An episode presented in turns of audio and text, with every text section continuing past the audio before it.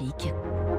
3 minutes pour la planète. Et bonjour Baptiste Gabory. Euh, bonjour François, bonjour à tous. À l'occasion de la journée mondiale de l'eau, les Nations Unies publient ce matin un rapport sur les ultimes, les ultimes ressources en eau de la planète, les eaux souterraines. Leur potentiel est immense, mais les réserves sont encore euh, sous-évaluées et souvent mal gérées ou surexploitées. Un chiffre François, les eaux, les eaux souterraines représentent 99% des réserves d'eau douce sur la planète. On les trouve euh, un peu partout et elles fournissent déjà plus de la moitié de la quantité d'eau prélevée pour un usage domestique dans le monde, 75% même dans l'Union européenne, une dépendance qui devrait même s'accroître encore dans les prochaines décennies. Richard Connor est spécialiste de la ressource en eau, auteur principal du rapport publié ce matin par l'UNESCO.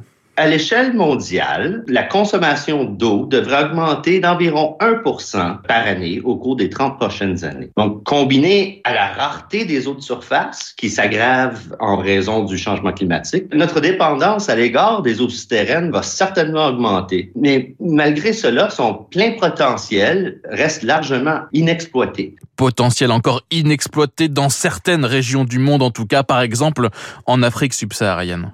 5% de toute la surface de terre agricole est irriguée. Et seulement 3% de cette irrigation se fait à partir d'eau souterraine. Donc, la possibilité pour augmenter la productivité agricole dans ces régions grâce euh, aux eaux souterraines est immense. En Amérique du Nord, un 59% des terres irriguées ont recours aux eaux souterraines, donc euh, aux nappes phréatiques. Le potentiel est immense pour la production agricole, mais aussi donc pour répondre aux besoins d'eau des populations face aux sécheresses qui vont se multiplier, face au débit des fleuves qui diminuent ou encore face à l'augmentation de la température. En ce moment, la majorité du stockage d'eau se fait par l'entremise de réservoirs et de barrages. Les réservoirs sont assujettis à un taux d'évaporation qui augmente avec les températures. Donc, au niveau de l'adaptation face au changement climatique, le stockage des eaux souterraines est beaucoup plus approprié les eaux souterraines, ressources capitales, à condition donc d'investir dans la connaissance, dans les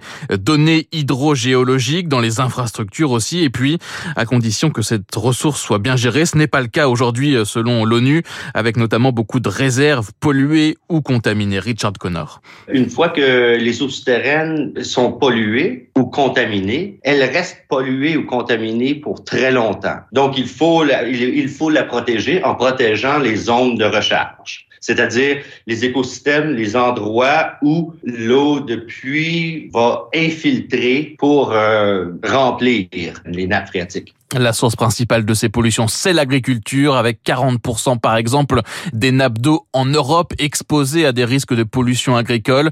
Aux États-Unis, la contamination des eaux par les pesticides coûterait près de 2 milliards de dollars par an. Il faut donc euh, protéger les lieux de recharge et puis exploiter durablement. Le taux d'épuisement des réserves d'eau est aujourd'hui estimé entre 15 et 25% des extractions, avec des conséquences déjà visibles dans des villes. L'ONU appelle donc les États à devenir, je cite, les gardiens des eaux sous et à développer des plans de sauvegarde de cette ressource indispensable. On va tous creuser des puits au fond de son jardin. Merci.